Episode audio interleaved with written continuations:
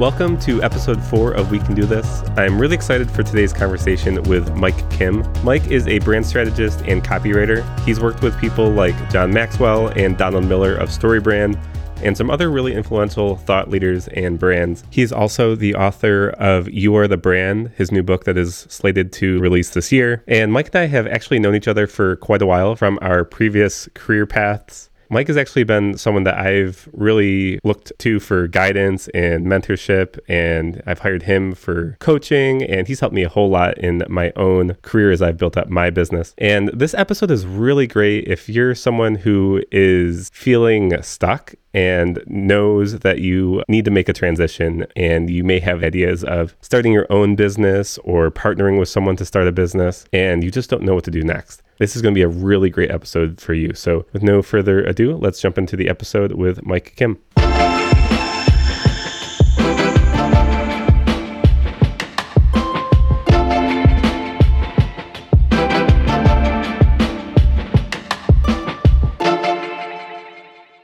Hey, welcome to the podcast. Today we are here with Mike Kim. Mike is a speaker and marketing strategist who specializes in brand strategy and copywriting. He has been hired by some of today's most influential thought leaders in brands, including John Maxwell, Donald Miller, Suzanne Evans, and Catalyst. And for years, he was the chief marketing officer of a successful multi million dollar company near New York City. Nowadays, you'll find him speaking at conferences, looking for the next great place to scuba dive, and sipping a glass of Macallan 15 all while teaching everything he knows about branding, entrepreneurship, and life through his podcast, Brand You. Mike, welcome to the show. Sean, is awesome to be here, and thanks for everyone tuning in today. Hope to add some value to you. All. Yeah, absolutely. So, Mike and I have known each other for quite a while now. I've really resonated with his work because we have kind of very similar stories and backgrounds. And we actually knew each other through those backgrounds, through our, our days in music and ministry and some of the work we did before we started our own businesses. So, Mike, I'm, I'm really excited to have you on the show. I think it's it's kind of full circle for me. I listened to your podcast while I was kind of making my own transition into starting my own business. And I think it was a couple years ago I was on your show, and now it feels like full circle having you jump on an episode with me. Yeah, it's super exciting that you've started the podcast, and all of this is a journey, isn't it? It's funny because I used to hear a lot when we were growing up, you never know what life's going to throw at you. You never know how life is going to turn out. No one can predict the future, all these kind of things, right? And I'm like, yeah, sure. That's nice. Whatever. Right. I'm sure that means something like, I never thought I'd live in California or I never thought I'd live in this country. But for you and I, just was like complete transformation. Yeah. Like trajectories of our careers and our vocations and all of these things. And now we're podcasting and we're sharing our ideas in this medium. Whereas, you know, in a different life, we were very much sharing our thoughts and ideas from a different venue and a different vantage point. So it is full circle and uh, it, it is really cool to see this happen for you. Yeah. Yeah, I'm I'm super excited. It's all pretty wild. And when I think of you, I think you're like the person I know who is always like on the go the most, like traveling, speaking at conferences. I look on your Instagram and I thought you were in one place, but you're in another place. So I know you're in LA now. And so I'm curious, like over this past year, how was that transitioning from always being on the go to kind of slowing down a bit? It's funny because I still think I traveled a lot mm. in the last year once you know, the United States lockdown everywhere, I still think I travel more than the average person does in a year. Yeah. Well, that's absolutely true.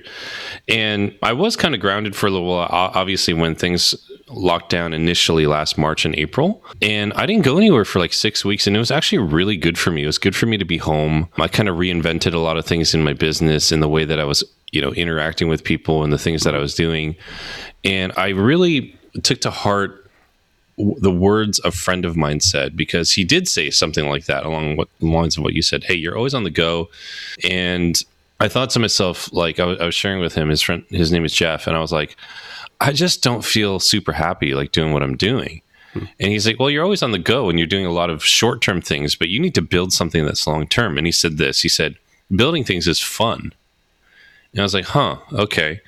And thought about how one of the big things I've always wanted to do is write a book. And I had actually signed a book deal about five years ago, but because of my personal life kind of going sideways, I went through a divorce and stuff like that, I didn't have the bandwidth to do it. So, dude, I just locked down, like literally during lockdown. And I just wrote this book, and it'll be out later this year in July. And it's really the culmination of the last seven, eight years of stuff that I've learned, the stuff that I've taught, of stuff that I've learned through teaching what I knew, right? Mm-hmm. And seeing transformation happen. So that was really good, sort of surreal that I did that. And I think that looking back, that slowing down was really actually very, very good for me.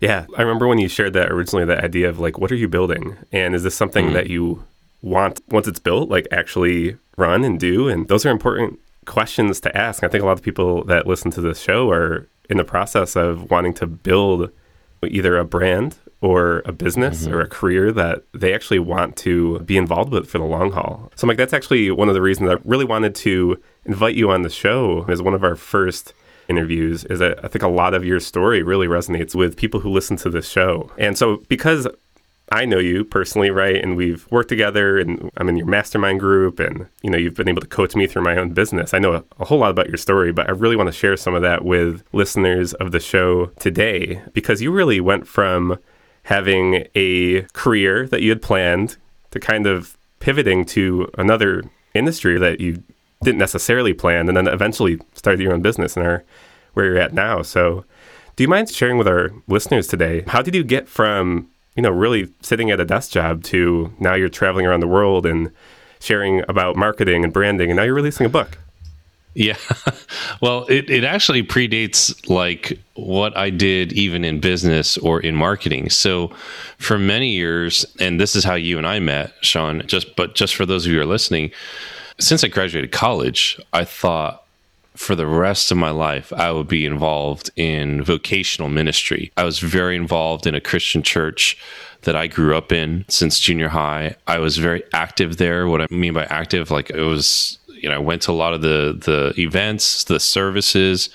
I signed up for a lot of volunteer positions. I was given a lot of volunteer positions. I showed a lot of capability and promise, I think, in that arena. And eventually, I took a job as the music director for a church in Connecticut.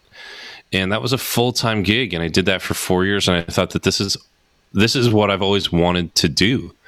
And so I, I, went to town. It was I was like, I, I, don't think life could get that much better. This is amazing. You know, I'm I'm being paid to do something that I love, to to raising up teams. It didn't mean that it was perfect or anything like that. But I really thought that this was what I was going to do for the rest of my life, at least in that sphere. Maybe I wouldn't be doing music forever, but I've just felt like I would be involved in some way or another with church ministry. And everything changed on Father's Day 2009. And when I mean that, it really did. I flew out to Colorado Springs, Colorado, met with a guy named Ross. At the time, Sean, I think I was like 31 years old. I was a year and a half into this position um, in Connecticut and things were going really really well at, at my job. And i reached out to this guy ross because i was hungry to be you know mentored by leaders in the same position that i was. And he was working at this huge very influential church and he invited me out to come to one of their conferences and he said he would meet with me in between some meetings. So we sit down on father's day between services in his office. Yeah, that Father's Day was a Sunday, so I don't feel like I like took away time from his kids or anything. And I walked into his office and I was stunned. Like he was at the top of the mountain, both like figuratively and literally. Like the back windows of his office look, you know, I could see the Rockies, mm-hmm. right? And I was like, oh my gosh, this guy has had it made. He's yeah. he's he, he's made it. And we had a great conversation. But when I went back to my hotel room to process everything that happened, I asked myself this like super innocent question, and it would end up changing like the course of my career and my life. And I asked myself, do I want this guy's life in 15 years? Because I was 31. He was in his mid 40s, right? And I was like, do I want this guy's life in 15 years? And I was shocked when the answer was no. So that really started me down a path where I started asking more and more questions. What do I want to do? What what do I want my life to look like? Where do I want to be? And if I could be totally honest, I I couldn't look at myself in the mirror and say, yeah, your life's call is to sing the same songs for 30 minutes every Sunday for the same, you know, 700 people for the rest of your life. Yeah. No like I just couldn't, yeah, I just couldn't do it. Right. So it was really like an earthquake moment. And I just didn't really know what to do. And that led me down a completely different path in terms of where I was going to go. So a couple of years later, I resigned from that church music position. I had no idea what I wanted to do, but I moved back to New Jersey where I grew up most of my life. And I landed a job just it just kind of came out of nowhere and they made me the marketing director for this company. But that was really phase 1 and I think if I could tie a bow on that phase of my life, I would say you know, take a look at yourself, a closer look at yourself by looking above you. Like pick someone at the top of your company or your industry, your market, deeply consider his or her lifestyle, their income, their, you know, day-to-day schedule and ask yourself like, do I want a life that looks like that? And that's what happened mm-hmm. when I met Ross. Mm-hmm. I I found someone who was at the top of the mountain that I was climbing and I realized I was climbing the wrong mountain. And it, it was just like surreal feeling to go through mm-hmm. that. Yeah, I'm so glad that you're sharing this because I remember hearing you recount this for the first time, and it made me like rethink a bit about what I was doing. I was looking at, like you said, people above me or kind of where I imagined myself, and it didn't line up at all. And and it's it can be really strange for the public or people, family, friends, people that know you, colleagues, to see you make a transition because in some ways it looks like you already are doing what you want to do. It seems like a mountaintop type experience, especially in the worlds that we were originally working in. I mean, music on a stage, getting paid to be a musician and be in front of people is like there's a lot of glamour in that in that role. Mm-hmm. But you made a, a significant tr- transition. Can you tell us about how that happened and how you ended up starting your own business? Yeah, so I resigned from this job. I have no idea what I'm going to do with my life. So I, I literally, I mean, I read some of my journal entries from that point in my mm. life. I still have them, and I'm just like, I can't believe I did yeah. this. You know what I mean? I'm like, oh my gosh, this is almost grossly irresponsible, yeah. but it wasn't. you know, I was younger. I didn't have kids. You know, anything like that. Right. So I land this job at a company I used to work for. It was an educational company where I used to teach high school and junior high students to prepare for their SATs, their college entrance exams. I'd always maintained a really good relationship with the owners of the company, and they found out that I had moved back from to New Jersey from Connecticut. And so they reached out, "Hey, do you want to get dinner sometime? We heard you're back in town." I was like, "Sure, sure, sure. That would be great." And they asked me point blank, "Hey, do you want to come and teach a few classes? We just opened a new location, and you actually live nearby." And I was like, "No, I'm sorry, I'm not interested. I, you know, I'm too old to do this kind of stuff. I don't want to mm-hmm. teach, you know, stuff, you know, SAT stuff to kids. You know, I just finished this great dream job and then I left it and I'm not going to go back to something that I did in college. Right. Right. But I was getting a little restless. I just didn't, you know, know what I was going to do. And that gap year, if you will, I spent a lot of weekends traveling and doing itinerant music and speaking in the church scene because I had so many friends in that world. Mm-hmm but I found I was traveling too much. So in an effort to kind of stay home and stay active, like I, I agreed to teach a few classes and stuff like that at the academy. And one day I'm walking out of work, you know, I'm working there just a few hours a week, maybe, you know, six hours a week or something like that. And the owner of the company says, Hey, do you have a second? Can you look at this? And I'm like, Yeah, what's up? And she shows me an ad that the company is running in their local newspaper and I look at the ad and I'm like, no, this is wrong. You need to change this, change the wording here, change the font there. What you're selling isn't really clear. There's no call to action. And she just looked at me like I had three heads. She's like, "How do you know how to do this?" And I was like, yeah. "I don't know, right? I don't, I don't know. I don't. It just makes sense to me." And in retrospect, I now realize that my real marketing education happened when I worked at the church mm-hmm. because I'd done so many events. I'd created so many promotional materials for events during that time. We held conferences, we, we released you know music albums that we recorded in studio and in live settings i mean outside of being a wedding planner i was the most busy live event coordinator you'll find we had a live event every yeah. sunday right yeah. so i accumulated all these skills that i didn't realize i had and she asked me point blank would you consider running marketing for the entire company? Mm-hmm. Name your price. And I was just like, wait, what? I was like, I don't I, I'm not formally trained in marketing. I don't know exactly what to say or do here, but I do know the company and I do know the owners, and I know that they could, you know, change a lot of things and benefit a lot. So I gave her a number, and to my complete and total surprise, it was a lot of money. Mm-hmm. Uh, she said yes, and I was like, "All right, cool." And I started that job, but as soon as I started that job, I knew I had to keep one foot out the door or at least keep one eye looking out the window mm-hmm. because I didn't want to be in that job forever either. So I loved it in the sense that it challenged me and then opened up a new world to me but there was no way I could say that this was also what I was going to do for the rest of my life. So I really just started taking what I was doing at work, the things that I was learning in marketing. I started devouring a ton of marketing books. And at the same time, I was looking for books about how to start your own career or how to mm-hmm. step out and be your own boss, what the solopreneur life looked like.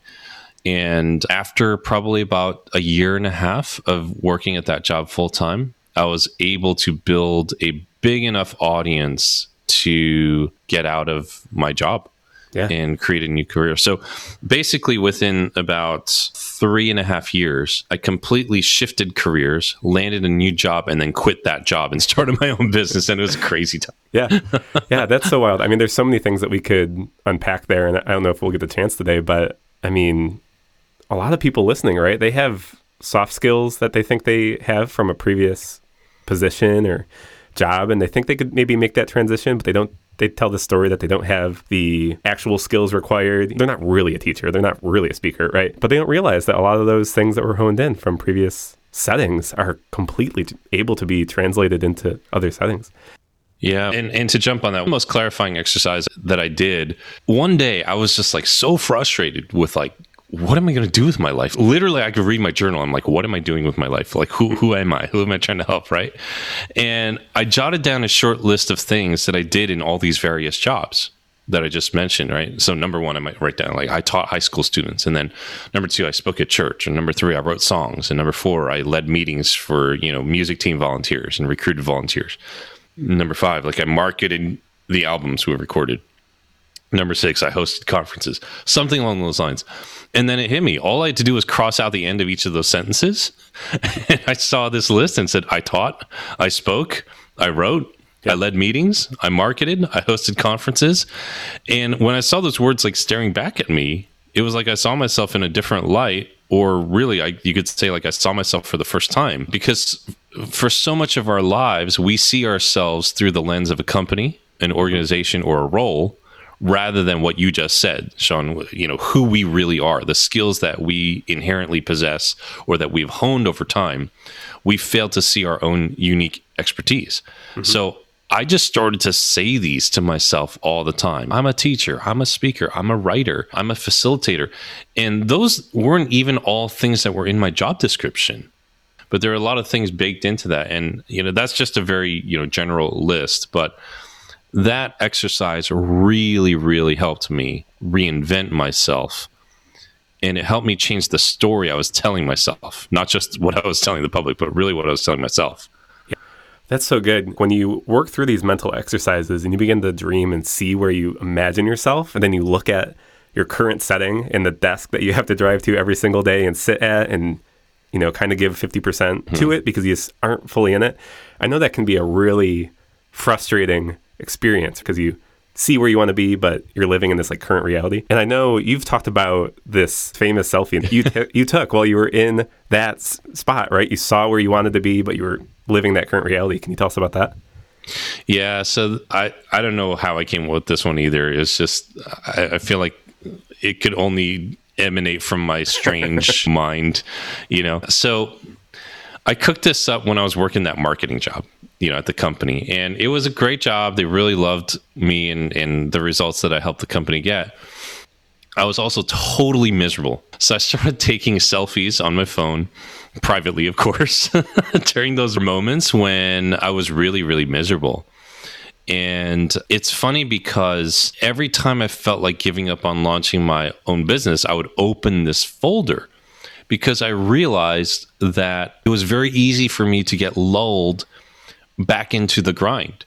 Like we'd have these really fun company holiday parties, right? And everyone would have a great time. And then that party would end and it would sort of lull you into this sense mm. that no, we did really good things. Now grind it out for three more months. yeah. Right. They had a very subtle way of luring me back into the grind. Yeah. And I'd find myself thinking after those days, like, you know, those parties, well, you know, this isn't all that bad. I should be grateful I have this job. And then I'd be like, dude, wake up, man. Like you just yeah. quit one job where you were way more successful. You had a lot more connections for this job, and now you're going to fall into the same thing. Yep. So then I whip out these sadistic selfies where I look absolutely miserable and remind myself to be grateful, but not lull that lull myself to sleep. And even now, like now that I've been in my own business for a number of years, six, seven years now, anytime I'm doing some sort of life sucking task, I just remember that I have these selfies where I'm just like, why am I doing this? You know, hire this out. Yeah. Right. So I, I know that that sounds a little strange, but a wise man once said, like, there are two things in life that motivate you the fear of pain and the desire for pleasure.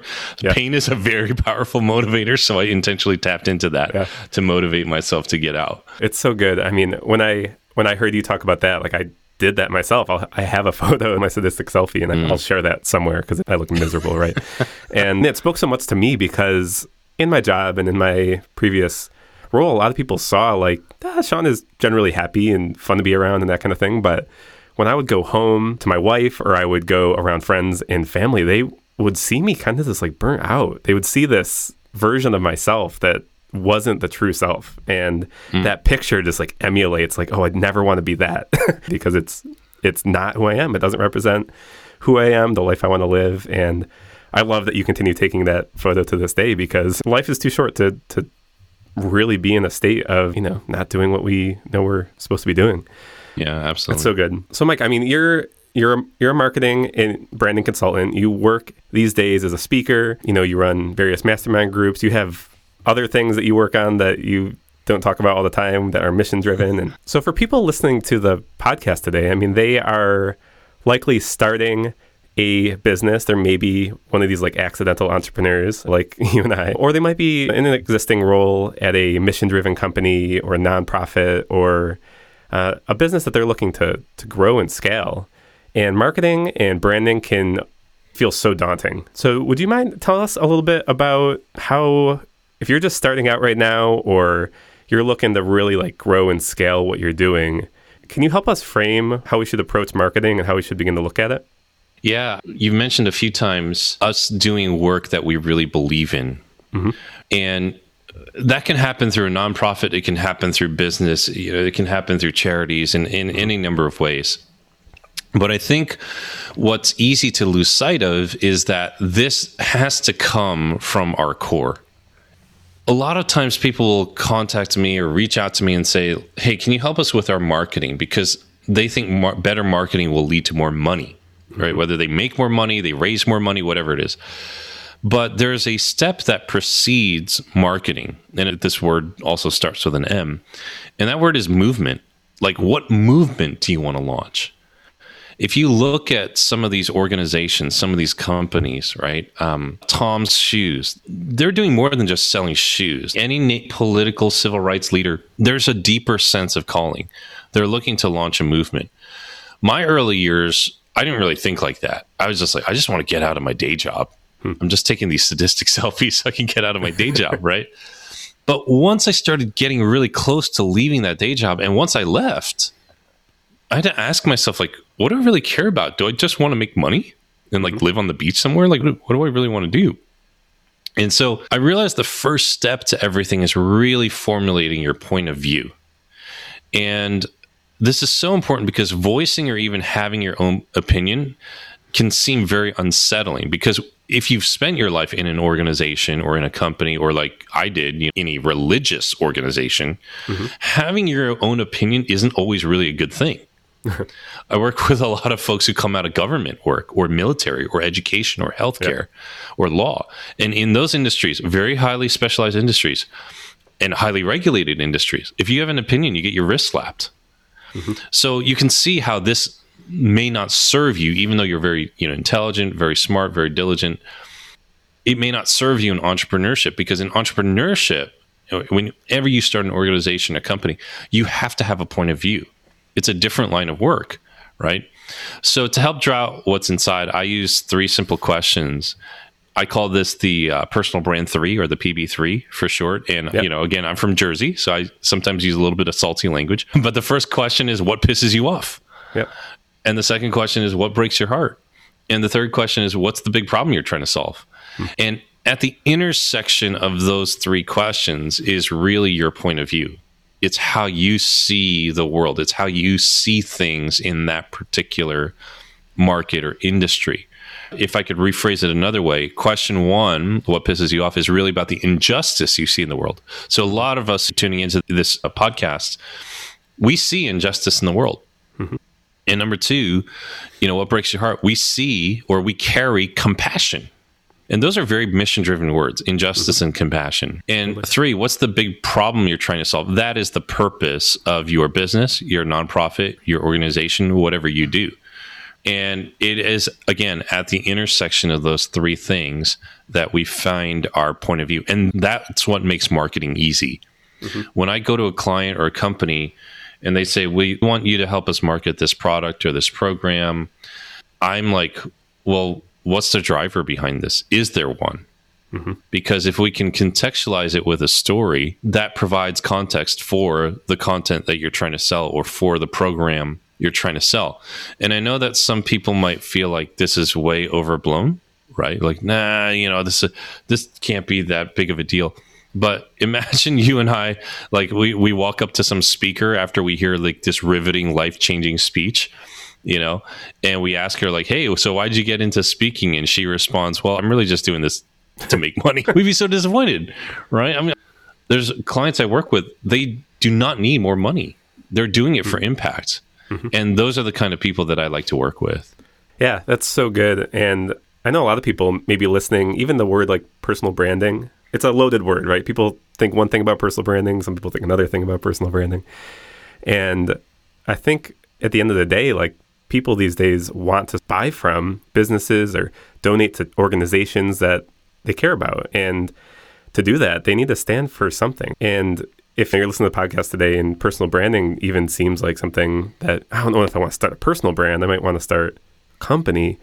Even these days, like we know the people behind these brands, right? Like mm-hmm. uh, Tesla, like we know Elon Musk is behind Tesla, and we know Jack is behind Square and, and these other companies. Like in 2021, there isn't faceless companies. And so I think right. it's so important to one as a company and as a brand, as an organization to know what you stand for, but also personally know that you bring so much more to the company than just like the strategy and the business plan, but you bring your whole self to it.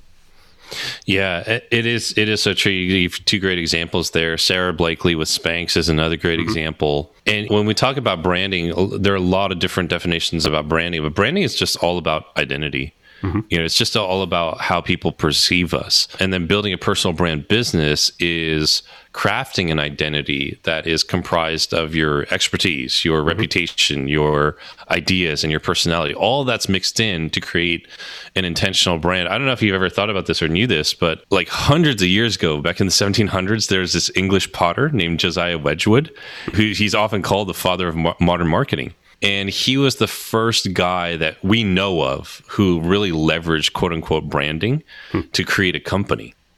So he won this like pottery contest, you know, hosted by Queen Charlotte in England.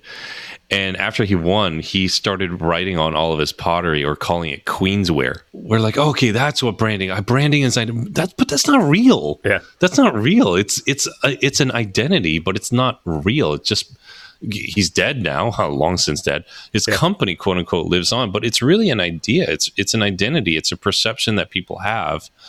And I would just say this, especially for those of us who are looking to build companies or uh, nonprofits that are mission driven. What I've seen, Sean, in, in the last couple years in this space where people are going more active on social media and all these things, I see this space play out in two ways, and neither of them are really good, right? Mm-hmm. The first group of people sell a false version of themselves. They think yeah. that that image or that perception alone is going to get them the results or the attention they want.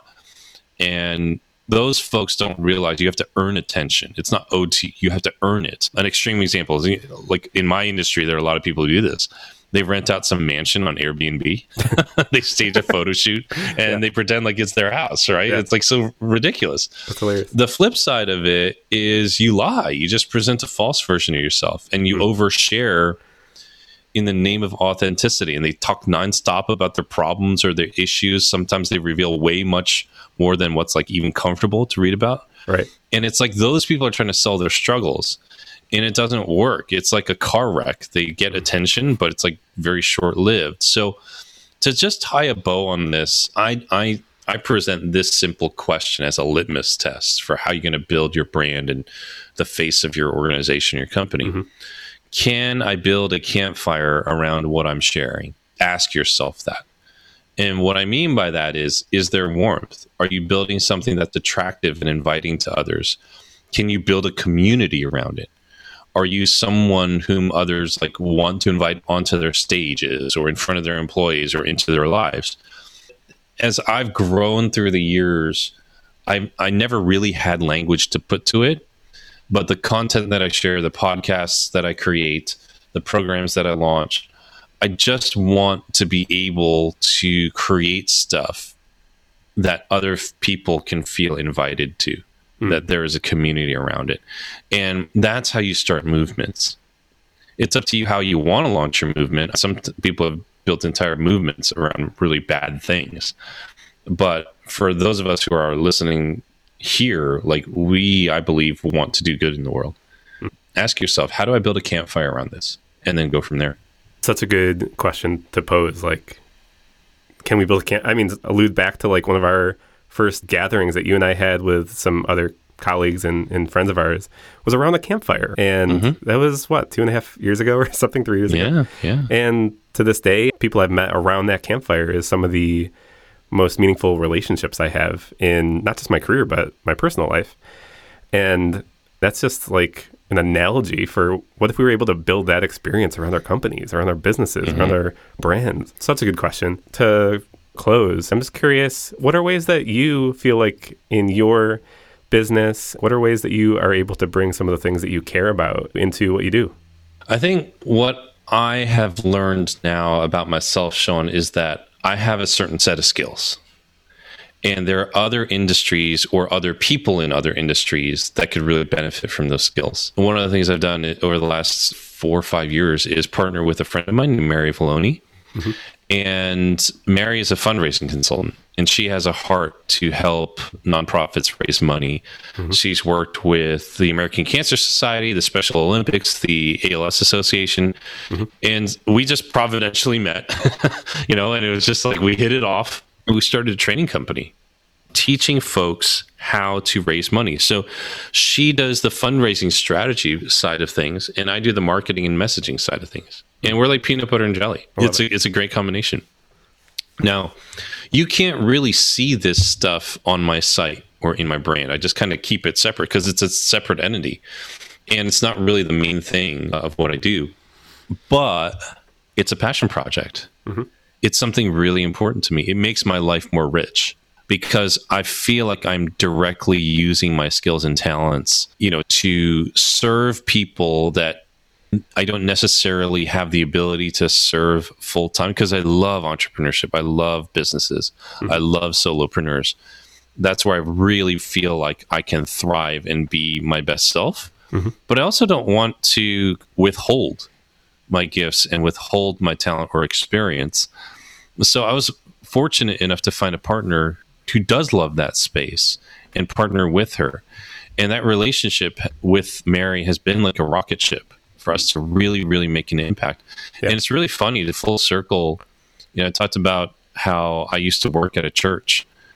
And for many, many years, I really looked back on that. And I was like, maybe I made the wrong decision. And here I am now, like seven, eight years later.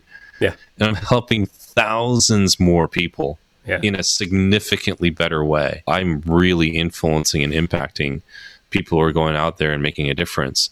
So that was an internal thing for me to, you know, wrestle with over the years. But I look at this now and I'm comfortable with the chaos and I'm mm. comfortable with not knowing. And, you know, you had said, Hey, you're always moving around, you're always doing things, you know, and I just recently thought about this and I you know, posted it, but it's the routine of chaos and really understanding that I really do love uncertainty and I love mm. variety. Mm-hmm. And I used to think that the more mature path was to settle down and do one thing or be in one career or be in one place. But now I really love that I'm built this way because it's allowed me to help people that most other people aren't able to help because mm-hmm. I was comfortable with risk. Mm-hmm. Yeah. So I just, I still enjoy the routine of chaos. So good. I think there's probably people listening today that don't, they don't really feel like there was like a path laid out for them where there's like, oh, you can option one or option two or option three. Like, which career do you want to go down? And you know they feel like maybe they're someone like us who has to kind of pave their own way towards uncertainty yeah. i think it's it's so important and so thanks for sharing that i love that i mean i think it's a testament to you know your humility in that you are involved in some of these things no one even knows about and it's purely out of passion and out of generosity and you've been generous with us on the podcast today with sharing these experiences so thank you so much and as we wrap up is there anything else that you want to share or any final takeaways yeah, I'm just grateful for the platform to be able to share some of these thoughts. If you want to follow up a little bit more on this, I've got a book coming out. It's called You Are the Brand. Mm-hmm. And a lot of the stuff that I shared today is based on stuff that I've distilled, you know, aggregated into this book. It's an eight step blueprint to help you showcase your unique expertise and to be the face of your business right? This this is the world that we live in today. Everyone really has their own brand whether you're a business or not. But if you're really interested in building a business around your brand, your personality, your ideas, your expertise, your reputation, your message, um, I'd love for you to check out the book and you can get it at youarethebrandbook.com or just listen to the podcast. Find me on Instagram. I'm everywhere, but that's where the book is, youarethebrandbook.com. Awesome. Cool. Well, we'll definitely have links to all of the information about that Mike just shared. You can go to the website and look at his book. He's Mike Kim TV on all of the social medias. You can visit his website at mikekim.com. I know you've been a lot more active on YouTube lately. So if you want to search for yeah. Mike on YouTube. But Mike, thank you so much. It was really fun hanging out with you on the podcast today. It was a pleasure. Thanks for having me.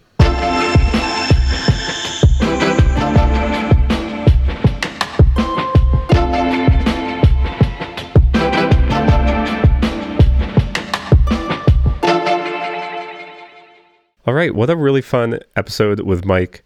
Some really good things in there. I know we kind of jumped to a few different topics, but man, uh, it really did feel like it came full circle for me. Not just because, um, you know, it, my first podcast interview that I ever did was on Mike's podcast, but really these exercises that we talked about in the episode are things that I literally did when I was making my own career pivot or transition. So if you're listening to the show today and you're on this journey of starting your own business or you're starting an initiative or working on a project that is really important to you, I really encourage you to do one of these things that Mike talked about. You might just be frustrated working every day and you're kind of miserable. Take out your phone and, and take that sadistic selfie like Mike talked about. And I'll literally post my photo of mine. Just take that photo because looking back at yourself and what everyone else sees and looking at it for the first time was a really eye opening experience for me. I look at that photo pretty regularly and it reminds me of what I left behind. And I'm really thankful that I made the transition I did. And I'm really thankful I took that photo to remind myself. If you feel stuck right now and you have a lot of self doubt of hey, I know I want to maybe go move into this direction or this field or this industry, but I don't feel like I have the skills that are required. Do that exercise. Write down the things that you do in a given day or week or year in your current job or your current role, your current career, and do what Mike said. Uh, write down exactly what you do and cross off the endings, like he said. If you uh, lead workshops. Like, make sure you write that down. If you're someone who is regularly speaking or leading at events or managing a staff or even like on a technical level, like you're someone who manages databases or whatever these things are, write them down so you know the breadth of what your job really requires of you because it's probably a lot more that's in your job description. And I promise you, so much of that skill and those responsibilities translate into where you want to be. And my guess is you're probably a lot more qualified for that upcoming role or that new direction that you want to go in than you think you are. So, thanks so much for tuning into this episode. Next week, we have an awesome interview with Fran Cresswell, who's the founder of Get Offset and the EcoDesk. So, definitely tune into that one. And if you like what you heard today, uh, it would mean the world to me if you would jump on Apple Podcasts or iTunes and leave a short review. So, thanks again. See you next week.